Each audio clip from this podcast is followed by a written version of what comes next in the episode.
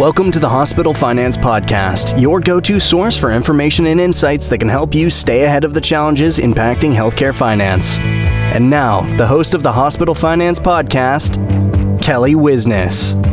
Hi, this is Kelly Wisness. Welcome back to the award winning Hospital Finance Podcast. We're pleased to welcome Matt Rolfes. Matt leverages his 15 years of experience in technology and finance to drive and support MedEvolve's growth and operational success. He brings to MedEvolve expertise in accounting and finance, as well as corporate development and operations experience. Matt joined MedEvolve as Chief Financial Officer in August 2013 after serving as the controller of Streamline Health. While at Streamline Health, Matt led the company's accounting and reporting function through a time of significant growth, including the planning regarding two strategic acquisitions. Prior to Streamline Health, Matt spent five years with Grant Thornton LLP in audit and assurance services, working with private and public companies in the technology, service, banking, and consumer industrial product sectors. Matt holds a BS in Business Administration with major studies in accounting and management information systems from the University of Dayton. In this episode, we're discussing effective intelligence, how healthcare leaders can mitigate labor shortages and gamify their staff.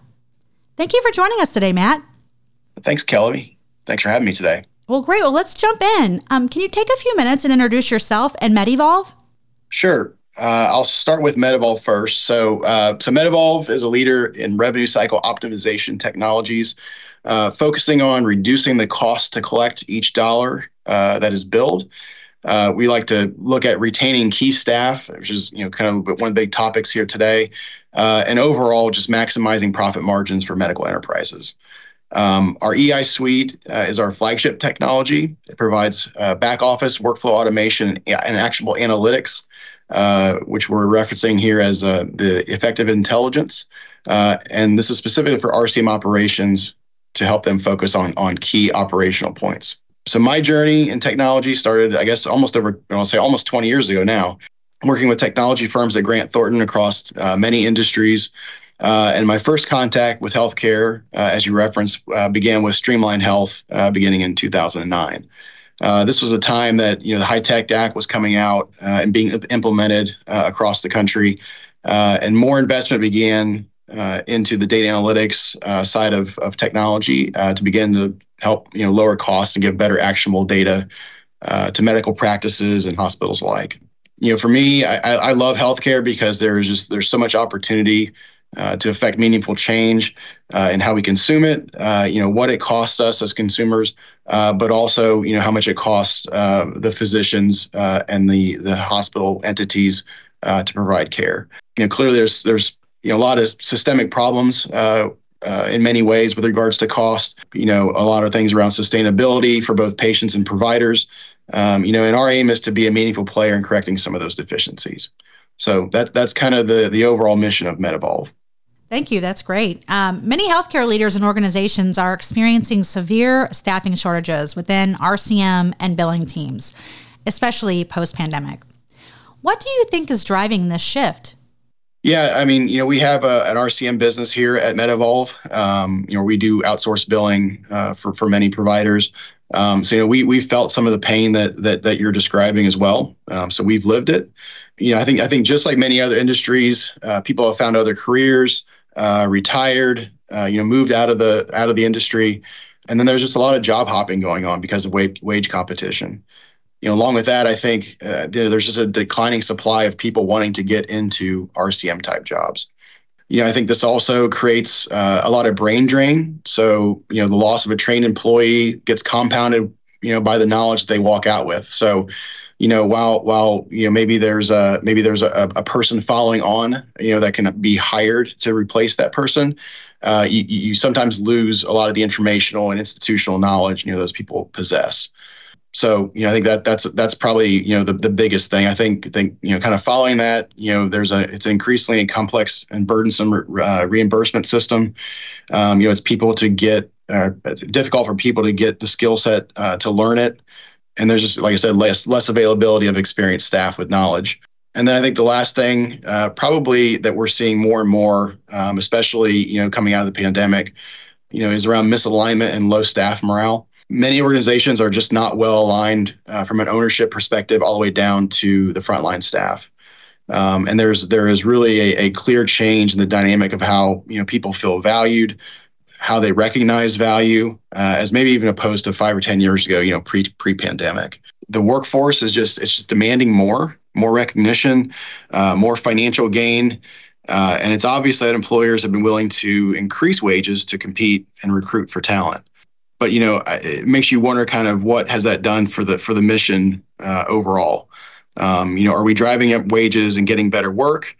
Are people any more motivated today than they were five years ago? Um, or is it just employers that are seeking results, uh, or or are they just seeking bodies? You know, I think I think you know we believe, and and, and I think uh, you know I think where where I think things are headed.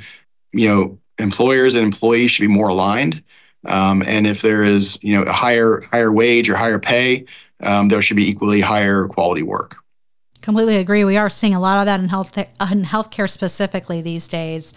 Uh, what is effective intelligence, and does that inform finance leaders' approach to RCM and staffing challenges? Yeah. Um, so you know, having been a CFO and, and being you know kind of groomed in the in the finance world and accounting world, uh, you know, you kind of learn that that data without context is is not valuable. But when you add context in, which is you know kind of how we characterize effective intelligence, um, you're providing that context to standard RCM data, uh, which can tell you uh, the people and the processes that are are effective or not effective, uh, and where you you may need to make changes. You know, for example, you know one one of the things that we kind of point to, uh, and and really kind of our one of one in, in effective intelligence is zero touch rate. So you know, meaning how many of your claims are processing to insurance uh, and receive a payment without uh, a human intervention at all you know, for us, this is this is kind of the holy grail of efficiency for us, and what what really uh, you know makes effective intelligence valuable. You know, from a staffing perspective, you know, one of the biggest challenges we see, and in particular, prior to us having uh, the EI suite and effective intelligence, you know, at our at our disposal, you know, not even knowing what fully staffed even looks like for the organization. You know, many organizations can't tell you what their AR inventory looks like, let alone really understand how many people they may actually need uh, to address you know the, their their current AR portfolios. You know, also who are the people that should be paid more, or who should be who are consistently doing the best work, and how do we retain those people? You know, and then for lastly, from a cost perspective, you know, how much time and effort could be could be saved by correcting ineffective process. Uh, you know, for instance, in pre-service, where you're likely generating the majority of, of work. So again, this this kind of goes back to you know how effective intelligence uh, you know, you, you, you can determine that maybe cash flow is, is not where it should be, but this can really give you context to kind of that feeling you have or just that, that kind of uh, anecdotal understanding uh, and really drive you towards, you know, where you can make change. That makes a lot of sense. And how can healthcare finance leaders properly gamify their staff using effective intelligence? Yeah, so I think there's kind of five five different ways uh, to go about this. I'll try and do these kind of in a prescribed order. But so, first of all, I think you need to really obtain a deep understanding of your operational workflows uh, and where they need to show improvement. Um, one of the things you know that we do here is do value stream mapping uh, of processes and analyze those using effective intelligence to guide guide us to where the opportunity is to, to gamify. I think just uh, as a general rule, throwing tech uh, or or things like gamification at something uh, without really fully understanding it will will just waste your time. So again, I, I, think again starting with just a deep understanding of operational workflows is is key. So if you if you do understand your processes, don't gamify broken process. Uh, assure you've optimized where you can uh, and where you see a need before gamifying. Next, I think defining what is a quote unquote gold standard high value work uh, and how do we what do we do to replicate it um, so if, let's just say zero touch to payment is your is your metric, uh, and you identify a bulk of denials are coming from registration errors. Um, how do you incentivize those people through gamification or, or create those those gamification programs uh, to to build uh, around a better process and, and and further a better process? Next, I would say you know not not everybody is is built the same or has the same motivations um, so providing different options for reward systems, I think, is is key. Um, so some people are motivated by cash, uh, maybe not others. So if it's if it's non-monetary or or maybe your organization is on a, a, smaller budget to where you can't be paying out you know large bonuses or things like that, you know, are there ways to provide, you know, like a catered lunch uh, for achievement or uh, extra PTO days, company swag, you know, things like that, uh, that may be a, a, smaller dollar amount, but may give people, uh, you know, an equal amount of recognition uh, for the work they're work that they're doing. And then I think lastly, you know, have that measurable result in mind. You know, we want to make sure we see an improvement to to X, you know, whatever X is, uh, and measure towards that uh, we want to have a measurable result in mind as our, as our last thing. Uh, we want to see improvement to X uh, and measure towards that. So whatever X is, uh, we need to know that X is working and we can repeat it. Or if it's not working, we adjust.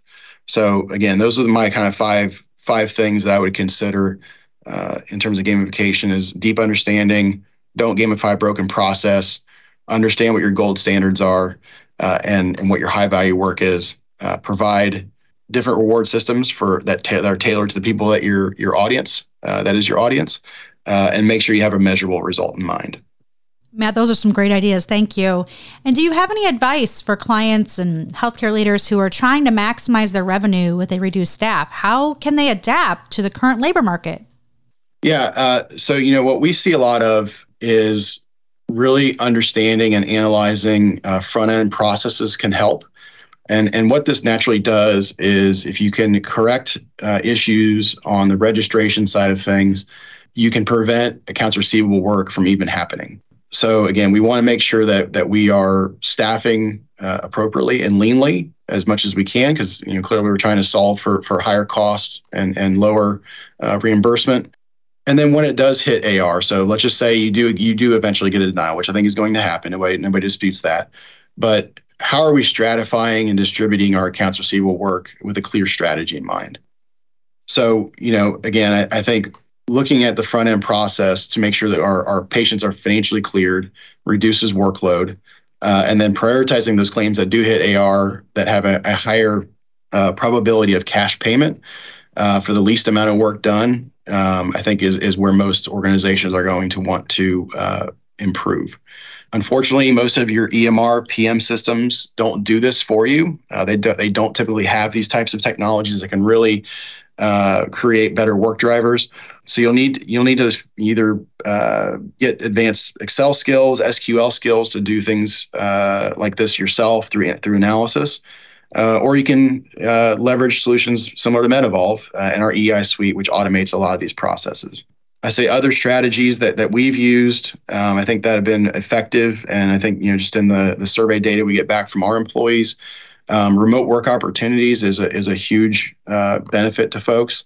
Um, you know, obviously that comes with responsibility, and then also ways to monitor activity and outcomes of people. So again, this kind of goes back to the effective intelligence. You know, not only are we getting uh, information around claims data or denial data, but we're getting the context around what it's taking to actually uh, adjudicate those claims and, and, how efficient people are, are, are, are acting.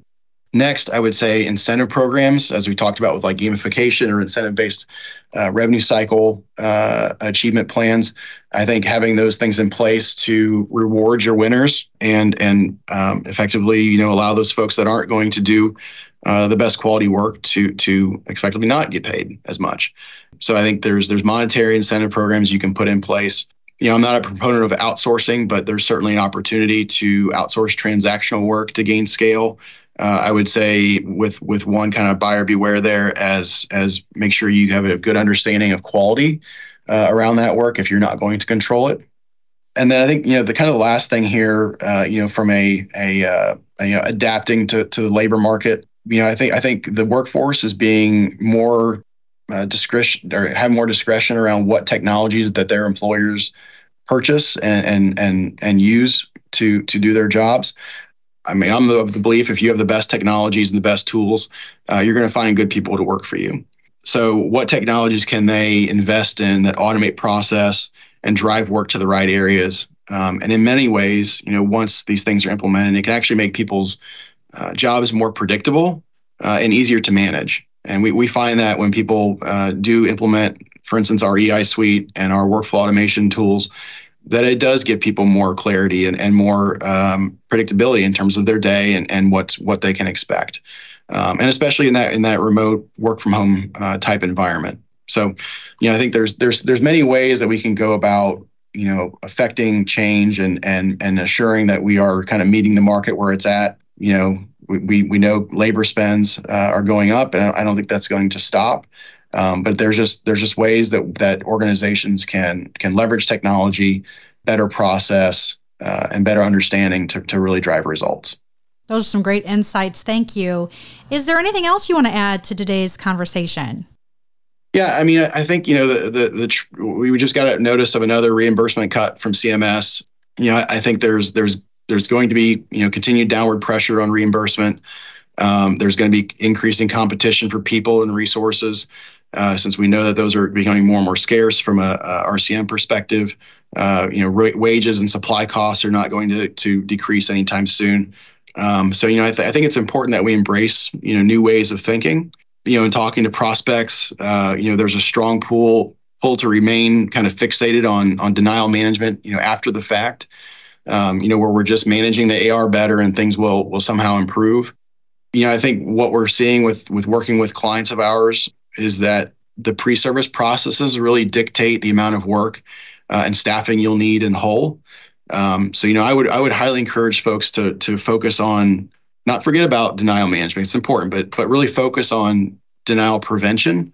Um, and what do we do to support uh, what may be a poor poor functioning front end process? And as a whole, I think we need to rethink, you know, what revenue cycle metrics uh, are really driving costs down, you know, in our organizations um, you know, zero touch and really understanding, you know, how how how often do you get paid without a human intervening in that process? I think is is to us again is is really the gold standard of really understanding, um, you know, how well and how uh, efficient, cost efficient a, a revenue cycle may be functioning. And you know, I think I think again, uh, lessons learned in, in in this world. You know, uh, once you make a decision uh, and you see early results, so in terms of making a decision of of you know uh, implementing effective intelligence or or really any type of uh, workflow automation software. Um, if you see some early results, uh, I think it's important that you really rally the troops, you burn the boats, and you charge forward. So you know, I think these are all things that that I think um, are, are good. You know, having having learned lessons uh, over over the last several years. But you know, I, I, think I think really committing to something and and and really driving home results uh, will will do will do really well. Yeah, completely agree with that. Well, thank you so much for joining us today, Matt, and for sharing all of this valuable information with us. Yeah, you're welcome.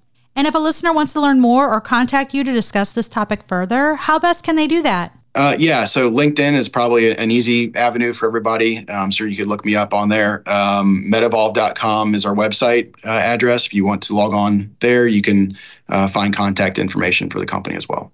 Wonderful. Thank you.